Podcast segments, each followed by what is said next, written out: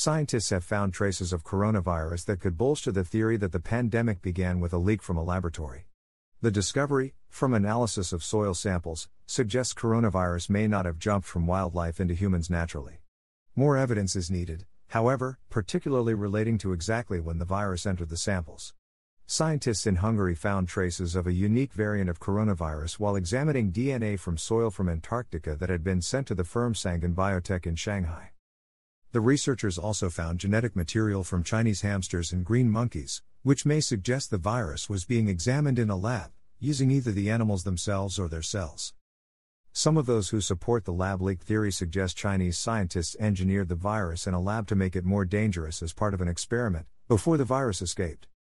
Viscount Ridley, author of Viral, The Search for the Origin of COVID 19, suggested the latest evidence may support the lab leak theory due to the presence of three key, COVID, mutations that are characteristic of the earliest sequences of the virus.